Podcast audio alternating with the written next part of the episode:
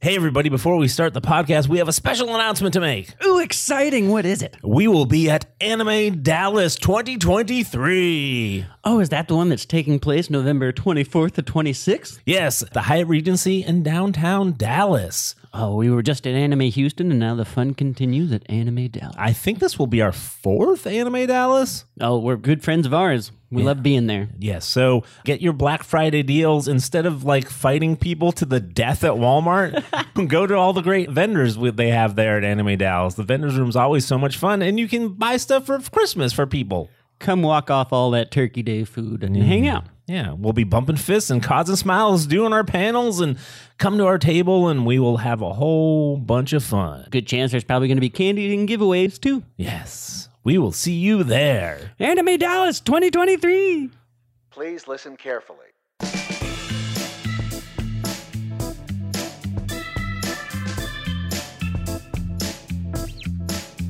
And now, live from an alternate dimension, it's the Assuming Positions podcast, featuring two guys whose words aren't synced up with their mouths Kevin and Mykie.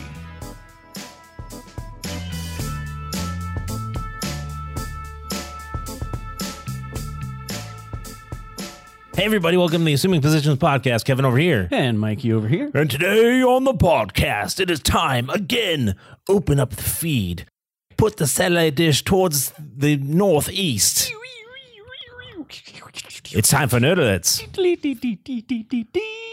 Nerd alerts. We head over to Mykie to the Nerd Alerts desk to see what he's sussed out of the internet. I've Ooh, sussed- that sounds like that sounds kind of weird. That's a good boggle word sussed out. yeah, But it's true, and it's been a minute since I've had to present you with stuff. So there's yeah. We've been busy. busy, busy. We've been at cons, we've been talking to Yeah. Mm-hmm. people, we've been making friends, causing smiles. Ugh. We love it though. So uh, a little bit of catch up on nerd alerts, and then mostly nerd Mm, alert nerd alert- ketchup. Mm, ketchup. Yes, What do you feel about ketchup on hot dogs? love it. Ketchup is my favorite condiment. Really? hmm I know it's sacrilege. I think ketchup on hot dogs is for children. I get it. It's not the only way I'll eat a hot dog. I'm not one of those people like ketchup or nothing, but it is my preferred way because. I grew up as a kid eating ketchup on hot dogs. Time to graduate to mustard. Mustard, yeah. The Italian beef with dipped in, you know, au jus and peppers. Hmm. Sauerkraut, I'm still working on. So, Oh, but I'm coming around. I just got to mustard, so you know, I'm I'm Hmm. I'm working on it. sauerkraut's best on a Reuben, frankly. Yes, I could see that. See, Irish corned beef and hash, so I'm kind of halfway there. Yeah. but must be dinner time because we're getting hungry. um, but no, here's the fun part. We are actually talking about nerd alerts on Halloween. So even though we missed it, I'm wishing you a happy Halloween now. It's delayed, but uh, can't let the spooky season go by without le- saying hi to it. Even though it's like mid-November now, by the time you're listening to this, Pretty much. just we just want to let you know in case you hear like Yes, and then scared kids running away because I got the chainsaw right by the door just in case. I'm doing sound effects. There you go. Also, this, I, I had to do a little bit of a uh, not a rebuttal, but like a a, a reaffirmation because we were a little unjust towards horror games on our gamer parent podcast chat, and so you know I wanted to give horror a fair shake because you know we do I like don't think it. we were unjust. We were just the Kevin's don't like scary things. Apparently, I know. that's what we found out. Well, it's it's not just you though, and then so we harped on horror stuff. So I was like, okay, I gotta you know be friendly to it at least a little bit. So for spooky season, a couple little nerd alerts. The trailer for Toxic Avenger has dropped. Uh-huh. We talked about the announcement for Toxic Avenger on a past nerd alerts, but now we finally get to see it in action. And the trailer's cool. It doesn't really show too much, but what it does show is the tone of the movie that we're getting, and this mm-hmm. has me super excited for it. So Halloween esque in that it's a toxic Avenger, a, mm-hmm. a person turned into a superhero by toxic waste, and it's Peter Dinklage, Yes, who we get a sneak peek of and looks great in usual Peter Dinklage form, like mm-hmm. no no shenanigans going on like they did in Thor or one of the Avengers or whatever. yeah, yeah, yeah. But the trailer has the tone of old RoboCop to me. Yeah, I can see that. Just the like almost exploitation film of like we're just gonna there's gonna be gore there's gonna be s- mm-hmm. swearing there's gonna be sex and nudity and all of the usual like mm-hmm. parental warning letters you get on there and it looks like they're having fun with it When did that other Toxic Avenger come out? That wasn't there another movie Once Upon a Time, mm-hmm. like in the late '80s, early '90s. there was a movie because not only was toxic avenger made famous for that movie, but uh, Troma Studios was the studio that put it out, and they became a cult classic name for like you want to watch some terrible, terrible but amazing horror, bad horror movies. Yeah. And Toxic Avenger was one of that. It was always a cult classic, but uh, 1984 is Okay, yeah. okay. Oh, so it was the early 80s. Hmm. I guess I was probably seeing it on cable in the late 80s because like because I had that weird thing where I didn't know how old stuff was. oh for sure yeah. So you get the- Remember, I thought the Brady Bunch was just a period piece. I was dumb. It I was- was a dumb, dumb child. no that's This is on TV now, so it is new. As, but one would assume, like, and especially it, it happening nowadays, like, we're, like a new Godzilla movie's coming out, but then you have to be like, wait, is it new Godzilla? Oh, the story's old. So new movie, old story. Yeah. You know, it's even still happening to this day. It's like what time period? But yeah, the period in the '80s when uh, horror movies were just going buck wild because like they didn't really care, and comedy movies like Yeah. they were just getting away with a whole bunch. So, uh, Toxic Avenger is one of them, and the trailer's out, and it just looks awesome. The tone, I think they're nailing it, so it just has me excited for it. Wish it was coming out for Halloween, but it's coming out soon. That's cool. Yeah, because it just it only just premiered at Fantastic Fest in September, so Mm-hmm. the public will get it eventually. Eventually. In other horror news, friendly horror, fun podcast related horror, Mm-hmm. there's going to be a sequel coming up, and it's a sequel to Constantine. We're getting Constantine 2 with Keanu Reeves again. He's, Oh. he's back from the first one. So there's people out there that may not remember the first Constantine because it was when they it was around the time of Blade and around the time of Yeah. the original X Men movies when they were Yeah. first starting to From make a long time ago. Yeah, yeah, around your Matrix movies, that time frame Yeah. and did really poorly at the box office. Yeah. I've. Hmm. Did I ever see it? I think I saw it. Did I see it? Maybe. I don't know. It's hard to tell because it's John Wick in, sorry, it's Keanu Reeves in John Wick uniform, like suit and tie. Right. Right. Right. Right. Right. And he's pretty nondescript, and it's mostly the set and scenery you would remember. Mm-hmm. But he does that like it has similar tone to a bunch of movies as far as set and setting goes. Uh, but Constantine is the basically the detective that's stuck between heaven and hell, and he can see souls, and he sort of is like the helper slash detective that can is doing cases of the world between worlds to steal from Star Wars. This sounds familiar to me now. Bunch of angels and devils and Gabriel. Yeah. Yeah. I think I saw. What year did that come out? The, the original Constantine, I, th- I want to say 2000, but let me get Scotty to confirm real quick. Oh, I was, I was close. 2005. 2005. Yeah. Okay. So early turn of the century. Um, That was a long time ago. If anybody remembers a scene from it, it's the meme of it's not. I guess it is Tilda Swinton, but she's playing Gabriel, and she's in a bathtub, and she gets her way, but she says, "Not like this, never like this," and people use it as a reaction meme all the mm-hmm, time. Mm-hmm, mm-hmm. Um, but the original director and Keanu Reeves are coming back for Constantine 2, which is good news because. To be fair, the first one was a box office bomb. Mm-hmm. Fans loved it though, and loved it to the extent that it was always still kicking around. And the director and Keanu have confirmed that they're coming back. A script is being worked on as we know it right now, and their intention is to do the hardest R they can get away with. Oh. Well, apparently it had legs, as they say. That's it. And then I guess I think Keanu Reeves is that point of Hollywood mm-hmm. now, of power in Hollywood, where he can just be like, "Yeah, I want to do this," and people are like, "Okay, here's our money, do it." Yeah, Yeah. And there's also like part of the factor was too is that Constantine technically comes from the Vertigo imprint. And there was a, apparently for the last couple of years the reason we didn't get more Constantine earlier is that because there's been a whole bunch of rights issues. Okay. So it's actually the rights now belong to the director's company, and I guess Keanu Reeves is part of that. So this hmm. is Keanu Reeves saying, "I want to do this," Yeah. and making it happen. I want to do this. I want to put on that other suit and tie again. But this time he's fighting angels and demons, smoking a cigarette the whole time, and just mm-hmm. being cranky Keanu Reeves, which I kind of prefer. I don't. I wonder. You talk about the hardest R that you can get. I wonder what the criteria is. They used to have like this many F words, and this. They used to Yeah. have like criteria, and then like Like PG thirteen can get away with one one swear bomb. yeah, but then you could also go in there and appeal it. Mm-hmm. And then there were some people who were so powerful in Hollywood that they were able to get stuff pulled down. Yes. And then it's it's like so there's a rule but it's like it's like the rules in baseball there's all these like It's like the In and Out Burger menu. There's a, there's like all these secret rules that that don't make any sense. Oh yeah, like unless you unless you encounter them, you don't know they Right. exist. Um, but the next level up is NC-17, which is usually Right. given that rating for uh, gratuitous either sex or violence. Yeah. Um, and there's not much of a sexual aspect to Constantine because it is heaven and hell and angels and demons. Like it is involved because there's mythology, but I would imagine that just means that we're gonna get some demons and angels like causing havoc and Yeah. tearing some limbs, maybe for the Halloween season, of course. Limb from limb. Maybe we'll get Constantine 2 just in time for next Halloween. Uh, this is a, a sort of a personal for me, just as a recommendation, but we're also getting one more sequel in the horror movie realm, and that is a sequel to the horror movie It Follows. And it's just silly because it's just called They Follow. So, Oh. like, as a naming convention, hilarious. Tell me about It Follows. What was It Follows about? It Follows was great. It Follows came out in It's not about a clown who lives in the sewer. no, or killer clowns that come from outer space. It is not those. Oh, that's just it. Yes. We all float down here, Georgie. Hey, Georgie. It Follows came out in 2014, so mm. old now, but it was sort of. It got a lot of hype when it came out because it sort of came in under the radar. It was one of those like festival successes for horror movies. Mm.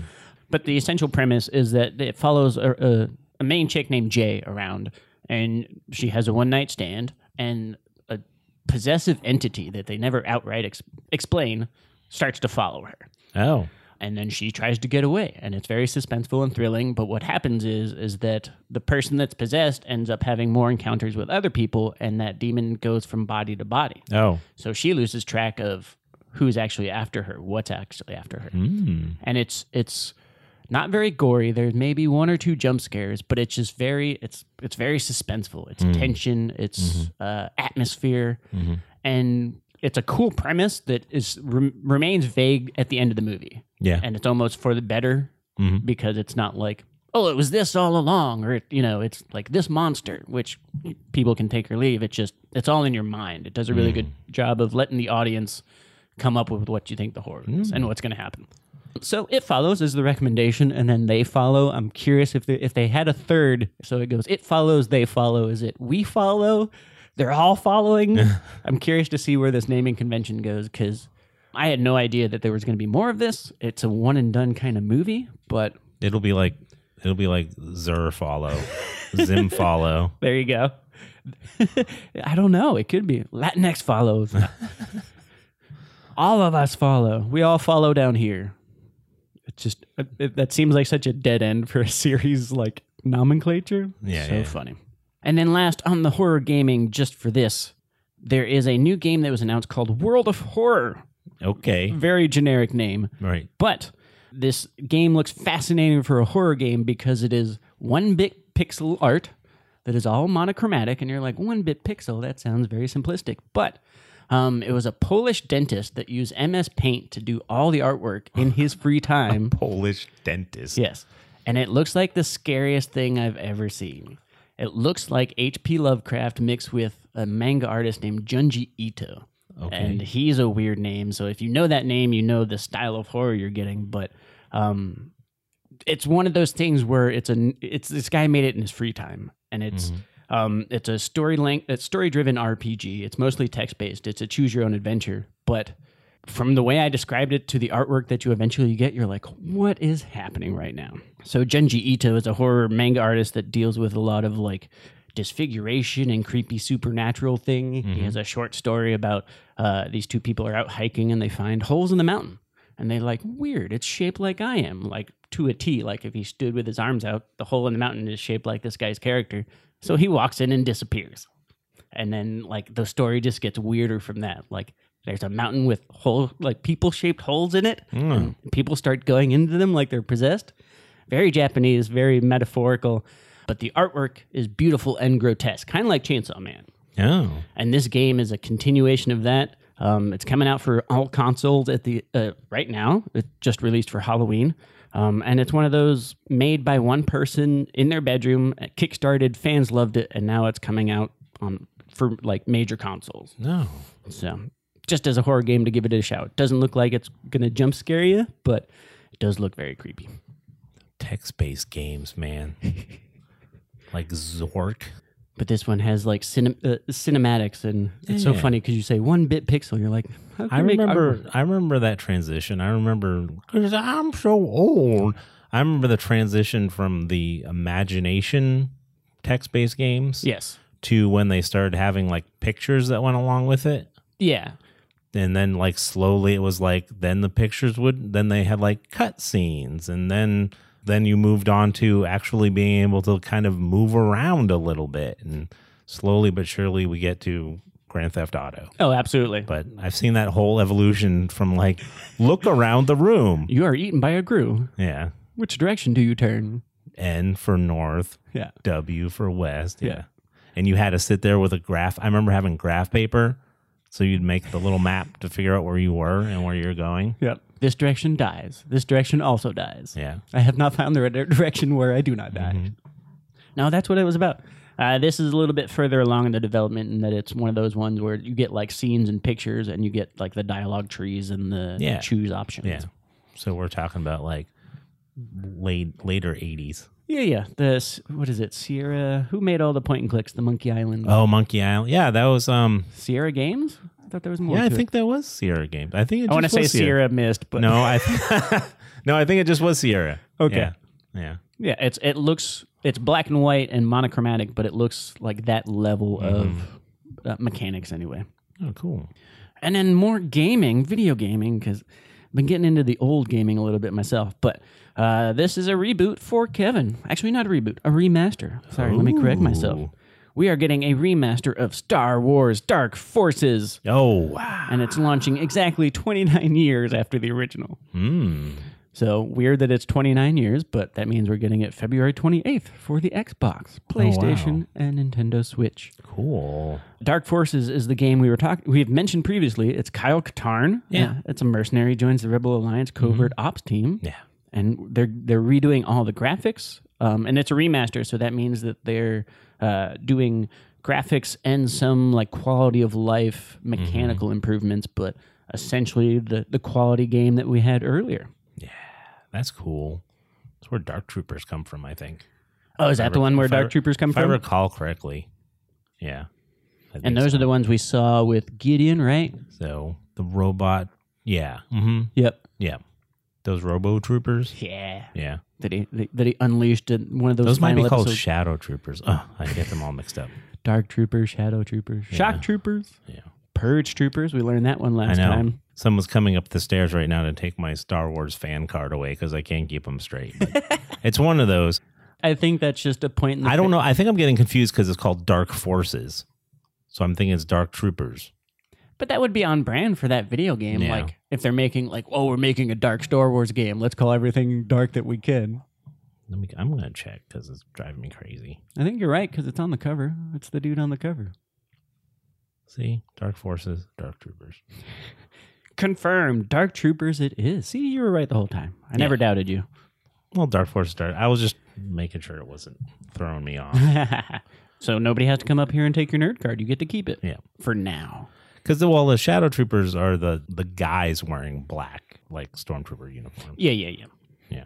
and just to finish what I was saying earlier, I- I think it's a point in the favor of Star Wars in that there is so much out there and they're tapping into all the stuff that was extended universe, but now mm-hmm. we're getting so much of it that it's like, oh, there's a lot more to learn and remember now.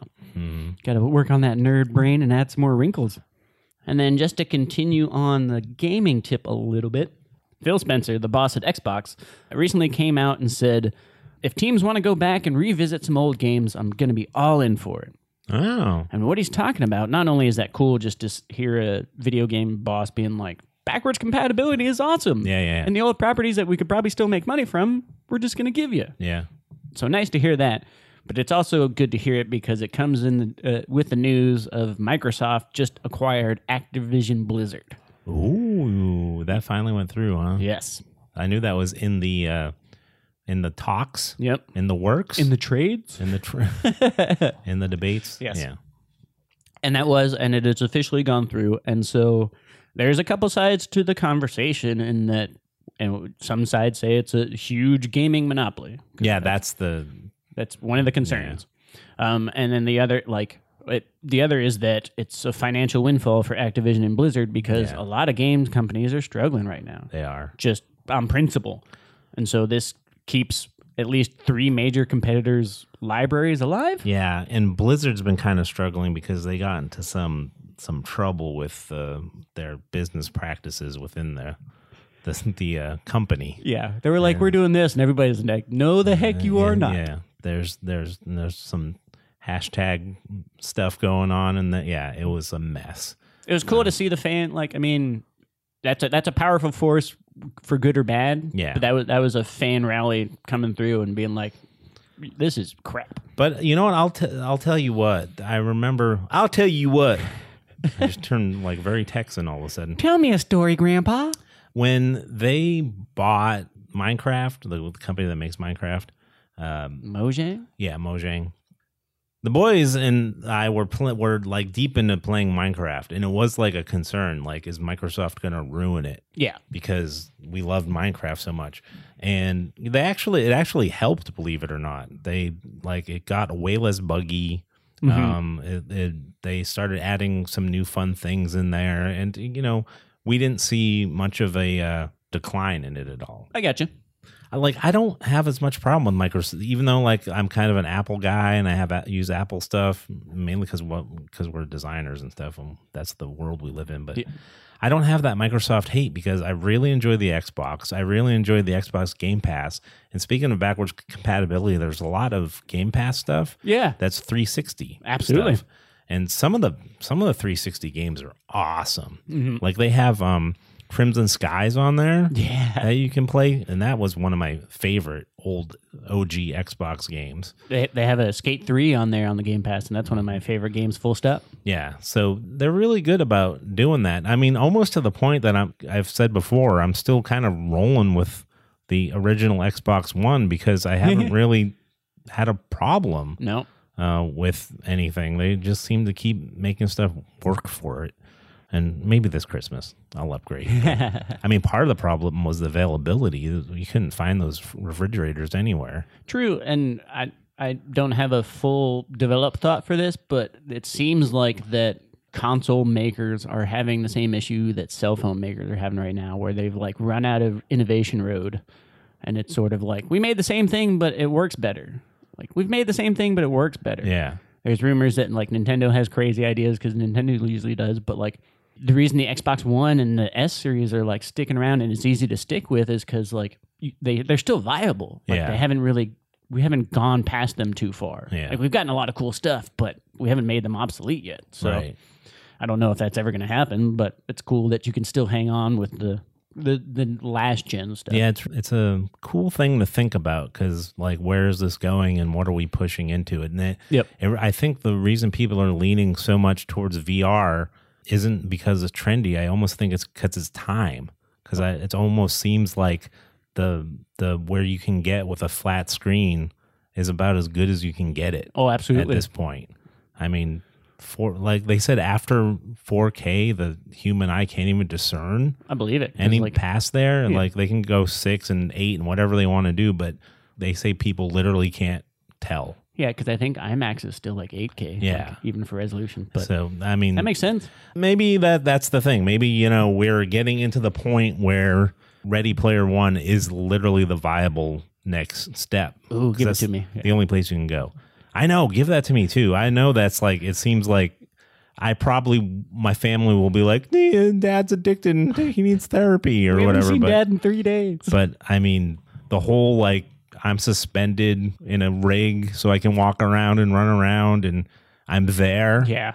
I mean, I can't imagine. Tactile feedback. I can't imagine. I love like Red Dead and, and Fallout and stuff. So I can only imagine. Yeah. I think my heart would be beating so hard. Being you know? in Mass Effect, just actually standing on a planet somewhere. Wow. Yeah. Yeah. Hear, hearing the alien bird in the background. So, because what I have noticed, I'll tell you this: what I have noticed is what what they're doing with this more computing power and stuff. It isn't really graphics anymore. It isn't that kind of stuff. It's Yep. just they're making open worlds like even bigger. Yeah, it's all that randomly generated, Yeah, and like it's, like, it's generated. so stuff. like it's so it can get so crazy now, just because th- that's what it is now. So the worlds are getting bigger and bigger. They're expanding infinitely. It is all a simulation, Mykie. oh no, singularity is happening.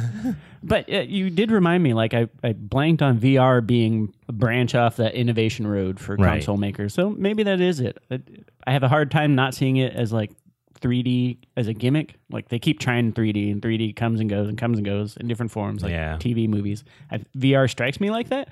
But if they get it right and it's a user thing, that may be where we game next. Yeah. That'd be cool. So Phil Spencer is totally on board. I mean, you said it with Game Pass, and I think that made me realize that I think Xbox was the first of the companies to be sort of cool about backwards compatibility. Mhm, I yeah. think they were sort of the first ones to be like, yeah, this is fine. I mean, that's why I'm going to get, if I get a new Xbox, I'm going to get the X, the big refrigerator one, because that has a DVD thing in it. And Yeah, yeah. I still have a whole bunch of a library of discs. I believe it. Well, and then you won't need the disc this time because also, according with to Phil Spencer, just saying like we want to go back and revisit some of those old games. They had huge success with uh, a Quake Two remaster. Mm-hmm. He did like he, he and his team personally, and they had so much fun doing it that now that's like an active thing they want to pursue is to actually go back to old games that were loved but not mechanically good Right. and polish them up Yeah. and add them to Game Pass, and so not do it as a he's. Uh, let me get his quote right. Uh, I want to make sure that when we go back and visit something, that we do it with our own complete ability, not just create something for financial gain and not deliver. So whether that's uh, sweet nothings. I, I, might be, but with the experience of Game Pass and their track record, I think we're getting a whole bunch of the library of Activision oh, Blizzard. Wow, there's so many Activision games I loved. Exactly.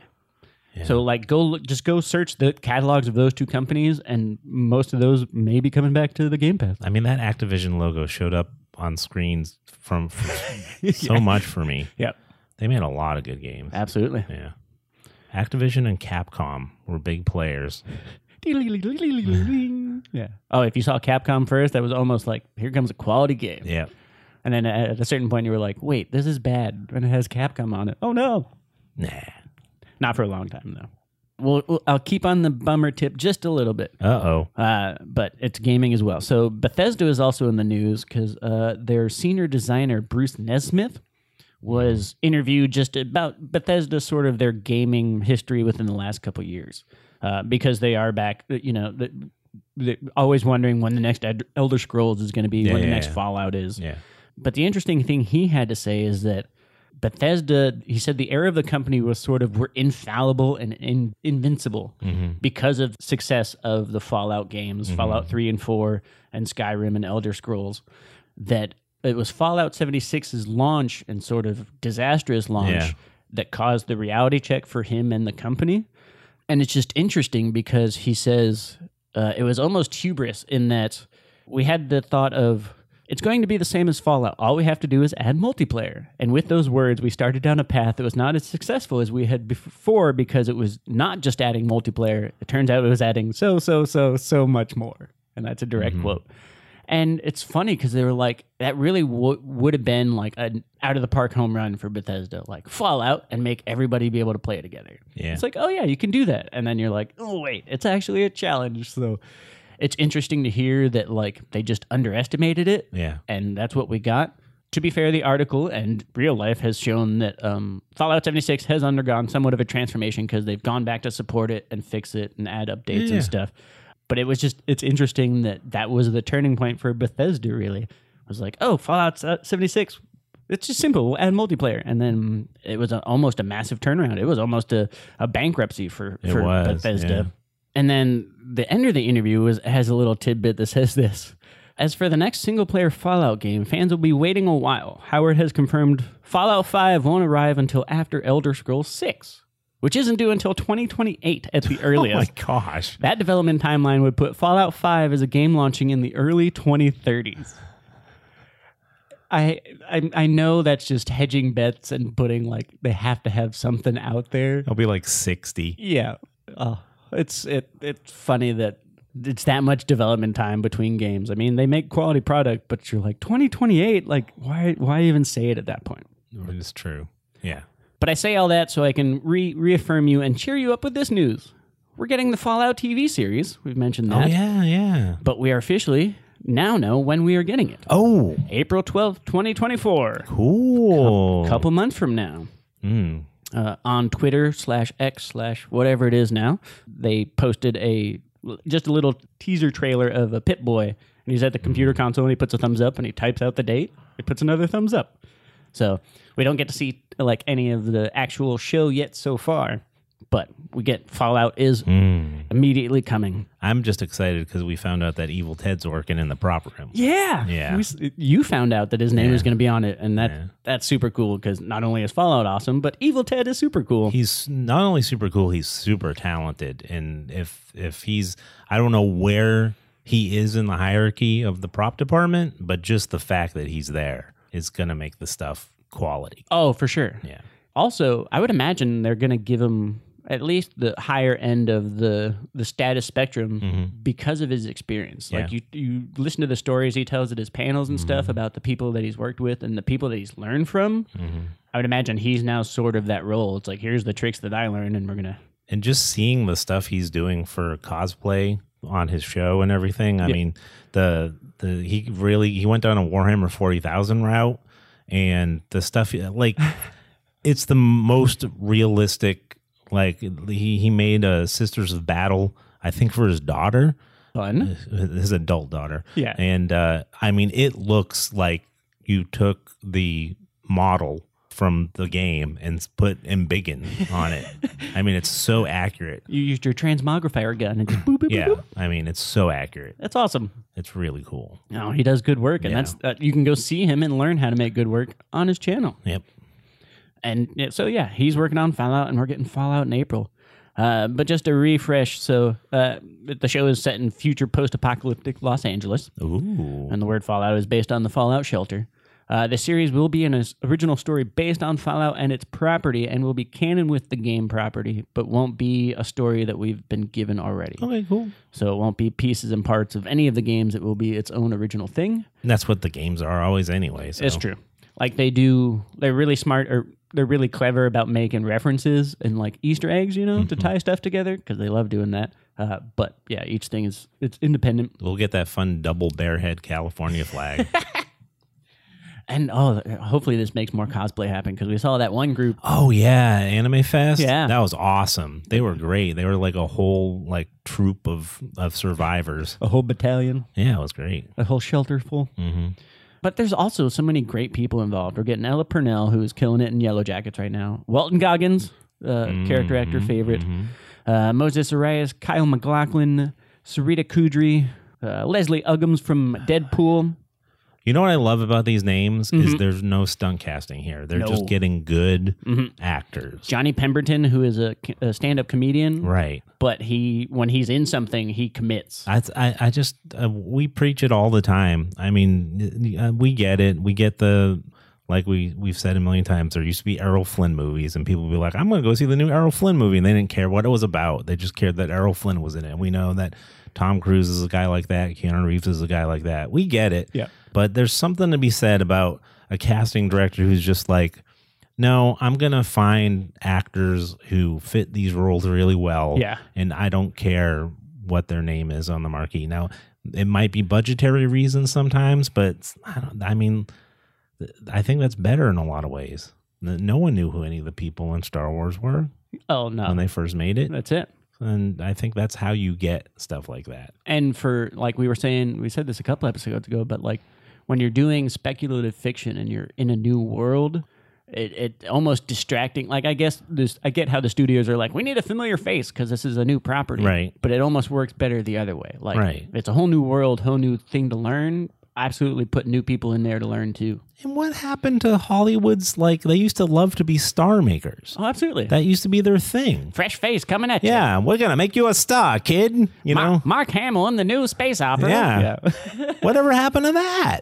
It doesn't seem like they want to do that anymore. It seems like they just want to like go with, you know, they're literally youngifying these old actors and jamming them in stuff. I, I my brain got stuck on, and I think this is now an old way still. But it, I, it at some point it transitioned to like the Disney kid method. Like we're gonna start them on the the Disney TV, we're gonna start them Mm-hmm. on the young TV, and then they get propelled to start them through that machine, Mm-hmm. whether it be music or a movie. Which I don't think is as true now because now it's all like TikTok and stuff. But Mm-hmm. I don't know. I, it used to be like, yeah, and introducing blah yeah, blah blah. right. Yeah, it was. Hey, it would literally say in introducing. yeah. Yeah, man. I I don't know. It just seemed like Too stuff much was of a risk now. Yeah, and they're just afraid to take risks. I understand like youngifying people for like roles they played that they're a little old for now, like the Indiana Jones thing. Yeah, yeah. I get that, but they're doing it just to do it. Yeah. they're doing it just. It's like no. There used to be a time when you would like hire some awesome young actor who had similar chops to this great old actor, Mm-hmm. and he would play the young version of him Yeah, yeah. or her, either way. But- so I don't know. Well, I just, it I kinda- guess, yeah. yeah. It, it, it kind of seems what's happening. I wish I knew his name. Is sort of hurts my point a little bit. But the Austin guy that played Elvis in the new Elvis, Yeah. like he got a whole career just of how good he did at an impersonation. Like Right. so, it's still kind of happening. But Yeah. yeah. Then he had to go give an interview. He's like, I don't know how to not talk like Elvis because I talked for Elvis for so long. I'm like, okay. this actually relates to a debate we've had before and what we're kind of talking about right now. Uh, second, a, a different nerd alert though. So Hayao Miyazaki's latest film is Oh yeah. due for public consumption because it, it just it premiered in September uh, for uh, festivals. But it's The Boy and the Heron, and it's opening in North America on December eighth. Ooh. But with than I that- thought. Yeah, with that we get the announcement of the voice casting for the American cast. Oh. We've had the debate before of faces versus names when it comes to voice acting. So for the boy and the heron, we get Christian Bale, Gemma Chan, Mark Hamill, and Florence Pugh are the names that lead off the the the headline. I hear one vo- one voice actor name in there. yeah. It's Mark Hamill. Yeah. and he even then it's a celebrity voice actor. yeah, but he he's I, I he's proved himself. Yep. Uh, to give the full list, we've got Christian Bale, Dave Bautista, Gemma Chan, Willem Dafoe, Karen Fukuhara, Mark Hamill, Robert Pattinson, Florence Pugh. And there's other a couple other bit parts, but those are the main cast. You don't need to do that, man. I don't think you need to do that. If I think at this point, I think I understand when they did it on those earlier ones that were coming around in the 2000s and stuff Yeah. when they did that casting because I don't think everyone knew what Miyazaki was or but I think Miyazaki is so big now. I think that you can just be like here's a Miyazaki movie I got you. and who cares who's doing the voices. Yep. They did go the Hollywood route, and we have been Boo. Um, I, but here, here's here's the uh, assumptions. Mykie's two cents on it. Yeah, them- we're the positivity podcast. Let's put the positive spin on it. That's it. But I mean, the thing is, we know so many voice actors who are so talented who aren't like these marquee names that Oh, would be so good in roles like this. And to like, there is the fact that this uh, And they have potentially so much experience doing voice acting for anime. But whatever. Okay. Oh, and Miyazaki would be like bucket list Yeah. dream come true. Yeah. To be fair to the fact that it is a Hollywood voice cast, I think they also went with like they still try to keep in mind like fitting for people that can add to the voice rather than like this is a name that we can put in here because there really are no like marquee names. Uh, Christian Bale is huge. But Christian Bale, this is also his third Miyazaki movie. They were casting him before he ever did Batman. And I think it's because Miyazaki has a crush on his voice because Christian Bale has that like the the suave, charming, Uh-huh. mysterious man in Japan anime, Japanese anime. Like he has that voice. So I think he was sort of like he's been involved in those projects multiple times because there's a good working relationship there. And it just happens to be the fact that he's also Batman. Uh-huh. And like Mark Hamill, yes, is a celebrity, but like you were saying, he's the voice actor. Yeah. He's been the Joker. Yeah. This is them like they used Patrick Stewart for a couple Miyazaki movies. And so that was the sort of the thing. Like Patrick Stewart is Jean Luc Picard, but he's also Shakespearean and he has Yeah. theatrical training. You know, there's a he understands craft. Yeah, I understand, but when you're when you're when you start naming names that you'd see in Us Weekly, I start going like, I nah. If AC Slater's talking about you a lot of the time, oh, Mario Lopez. then I yeah, I think that you're a you're a marquee name. Fair enough. And you said some of the ones that I've heard AC Slater talk about. That is true. I, I was just pointing out that it do seem like at least they're uh, trying to respect a little bit of the craft makers in there. I love you, Mario Lopez. I know that's your real name. But oh, more Miyazaki coming December 8th. And I love it. I, you told us about this on Nerd Alerts a long time ago that Mm-hmm. you know he was like he was like I'm retired. I'm not doing anything anymore. And then he's like, oh, I have this one story I have to tell. This is it. I and it. rumor is that this is his official final final answer, like last Miyazaki work. I, I hope he keeps. I hope he keeps Rolling Stoning us. Yeah. Oh, I got one more story. Just kidding. And or Elton Johning us, or name any of those those bands slash music artists that have had their farewell tour like three or four times already. Yeah. it's our final farewell tour.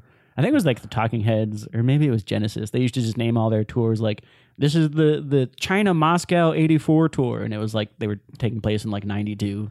They were just like it's the most random tour. And I could swear it wasn't like twenty years ago that the Rolling Stones had like the steel wheelchair tour, yeah, yeah, making fun of how old they were. yep. And they're still they're still they're still doing it. They still need a paycheck, man. Yeah. They got to get people to sign up for their tax services too, because apparently they sign people up for their tax service when they put on a concert. What?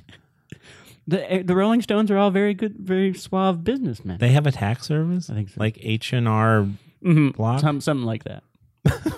Okay. How's this for a scandalous headline? Disney Oh. Plus is stepping away from Marvel limited series TV shows. Oh. Stop. Stepping away. From Marvel series TV shows. Oh. Now, that is a little bit of a scandal, a little bit of a clickbait because they're stepping away from limited series because they want to focus on multi season, full length, oh. long developing shows. Oh. I think this is kind of adjustment for instead of canceling stuff, we're just going to be picky about what we put out. Yeah. But it's also under the guise that they say they're going to be putting out stuff that they want to continue and have. Well, let me get their words right.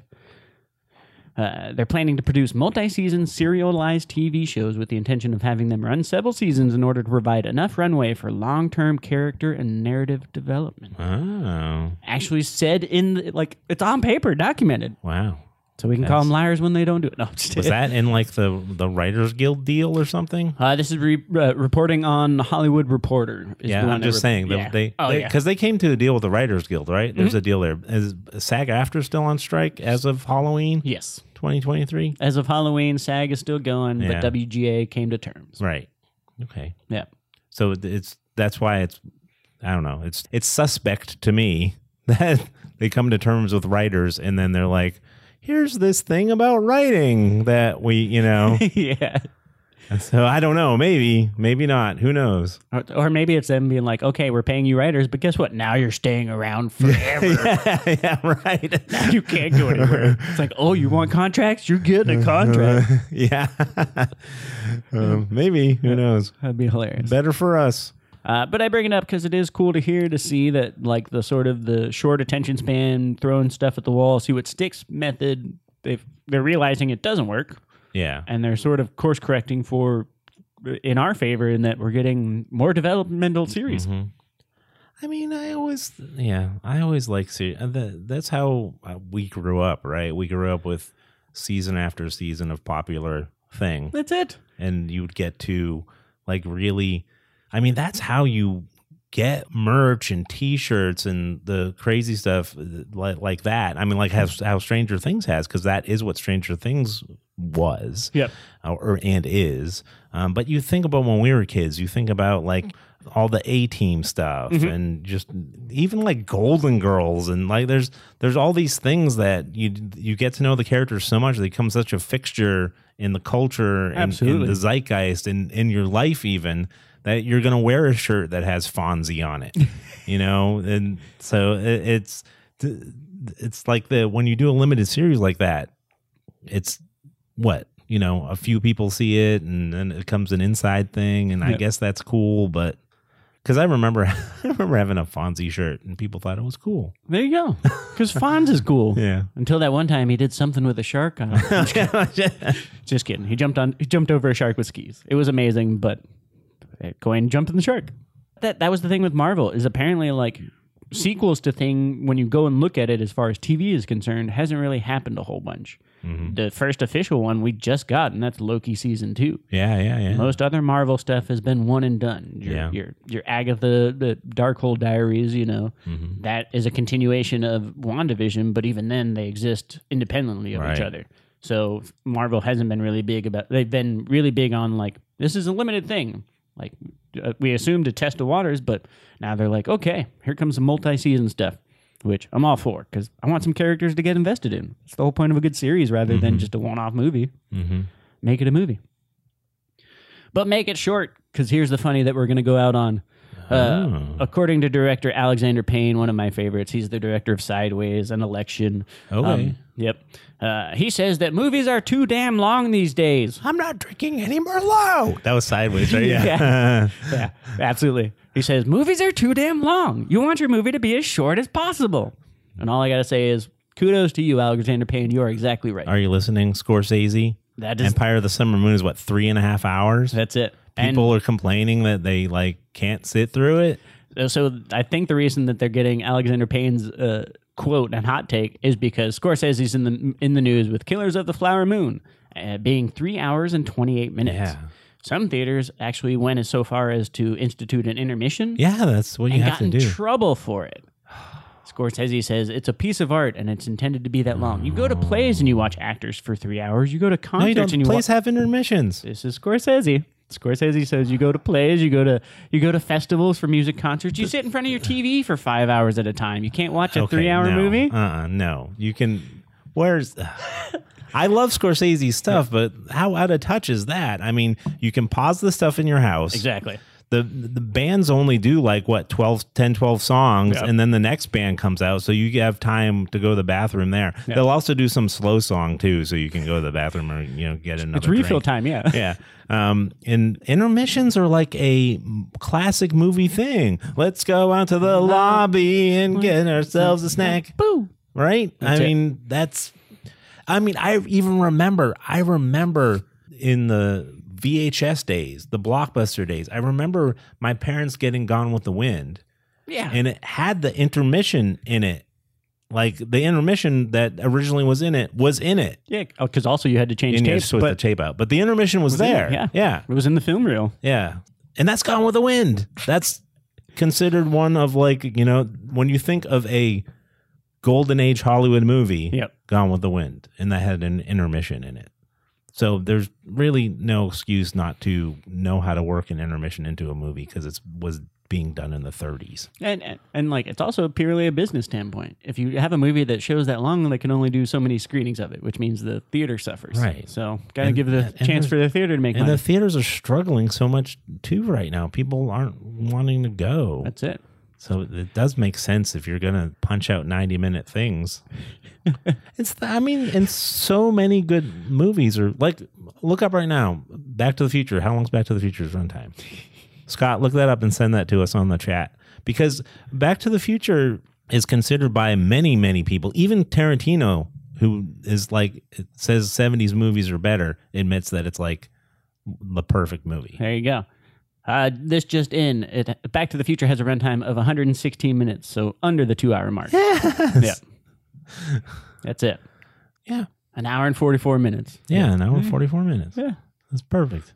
No, perfect is 90. It is 90. it's- Yes, but I mean- Yeah. no, I just had to give you crap because that's my bit. Yeah, I know you like the nineties, but Me and Alexander Payne both like the 90 minute movie. yeah, um, yeah, you gotta you gotta put an intermission in there, Yeah. No, I'm with you. And I, yeah. especially at my age now. I can't hold it. I'd fun. have to like like when I found that out. Like I really want to see the movie because it's uh, uh, it. I like Scorsese stuff. I like the subject matter. It seems it does seem like it's uh, his magnum opus. Yes. and I want to see it. But when I heard it was that long, I was like, I'm gonna have to like not drink any. I'm gonna have to watch that movie dehydrated. Or miss something. Yeah, or miss something. And that's, uh, that's weird that it's a consideration, but it is. Yeah. And it's also funny. I'll get back to Alexander Payne has one more point, but there's also the meme going around like, I'm with it. I would never go to an eight hour movie, but there have been TV shows where it's like, you want to watch another episode? And it's like six episodes later, you're like, holy crap. But you're in your house. and I'm pausing and I'm going to the bathroom. Yeah. So that does So apply. different. But it is funny. It's like, what if we broke it up into hour chunks? It's like, okay, yeah, I'll watch all eight of them at once. Crap. Uh, but Alexander Payne does go on to justify it. He's it seems like he's one of our he's a mensch like us. He says uh, he adds, if your movie is three and a half hours, at least let it be shortest possible version of a three and a half hour movie. Like The Godfather Part Two and Seven Samurai are super tight three and a half hour movies, and they go by like that. So there really is no like Yeah. perfect length for a movie. Just make it as efficient as possible. Right. Is this movie not efficient? I haven't seen it. I have not seen it. I've heard reports, good and bad for both of it. okay. Um, but it is the hot new thing, and for me with movies, I like to get the the three month, six month window on a movie Yeah. rather than the weekend reaction to a Wasn't movie. Oppenheimer super long too? Oppenheimer is super long, Yeah. but IMAX so more of a spectacle. So I, I would imagine that has the more like I'm going to an event feel rather than I'm going to a m- mm. movie. Yeah. Okay. Well, you know, Or maybe people just like staring at Cillian Murphy for three hours rather than Leonardo DiCaprio. yeah, maybe. I do. I like Cillian Murphy better. Yeah. Well, Florence Pugh's running around there too, right? That's true. So yeah, make your movie shorter. Another support for the 90 minute Mykie team. yeah. oh wow, that was, that was some good uh, nerd alerts. A lot of. Uh, I hope everyone's still feeling a little spooky because we had to cover some old spooky stuff left over from October. That's it. Um, but And then next time we'll probably be all holiday themed, but we'll see how it goes. Yeah, because we're about to get busy again because we're going to be at Anime Dallas, as you heard at the front of this podcast. So exciting. So thank you, Mykie, for the nerd alert. Shut that feed down, Mykie. Oh, oh. Why was I created? oh no, our, Our feed robot is sad. I know. Oh, he just watched Empire of the Flower Summer Moon. Why do I say Empire of the Flower Moon? Because Empire of the Sun was not Scorsese, that was Spielberg. but Empire that was of a the long Sun. movie. Yeah, was Christian Bale as a child. Yeah, that's a good movie. It was because Christian Bale's awesome. Yeah. he's a, master of the craft. but no, Killers of the Flower Moon. Go to the bathroom, take out your bladder, Take out your bladder. or go see two other movies instead. Oh snap! Oh. oh. Well, thanks a lot, Mykie. We also want to thank you guys so much for listening. You're the best positrons there ever. We want to know what you guys think about um, what's going on in the nerd world, video games, movies, or Yeah. are this three hours too long? Um, should uh, it be like a limited series, or should everything be a, a multi-season series? That's it. I know you. I know you. Extended version of the Lord of the Ring kids are out there. Let's Yeah, oh, I, I've done that though. That go. was- See, that's, 18 hours yeah. With breaks though. You didn't do that in a movie theater. That's true. I did not do that in a movie. Uh, take that, Scorsese. Uh, Scorsese. uh, you guys can uh, write to us, assumingpositions at gmail.com. Dot com. Hey, Mykie, how do you want them to format it? No spectacle this time. Okay, fine. If that's how it's going to be, plain text. Just give me that hot opinion straight up. Give it to me neat, not on the rocks, not not censored, unfiltered rods. Be like, this is terrible, or this is amazing. Uh, you can also uh, hit us up on all our social medias at Assuming Pod. This Facebook, Instagram, X, Twitter, whatever the heck Elon's calling it today. Yes. We're on Threads too with some other random people. Threads reminds me of Fallout. just the last holdout. it just seems like internet you just go on there. There's like random people. Not everyone's there. You're like some people are there. You're like, oh, you survived. I don't know. It's just it's an interesting place. Some guy on there's posting about the squirrels that he found. Uh, but just look for at assuming pod on all the socials. Yes. Um, we're there. If you guys want to support what we're doing, you can buy us a coffee. Uh, buymeacoffee.com slash assuming pod. That is our tip jar. We really appreciate you sticking things in the tip jar. Yeah, it's coins for a cuppa. Yeah. Coins for kappa cuppa. Uh, uh, you guys are the best positrons that ever were. We thank you guys so much. We also thank that guy Brad for doing our announcing. Not Scott Productions for equipment, Jazzar for music. We hope you guys have a great rest of your week. We will see you at Anime Dallas. Yeah. Bye. Adios, amigos.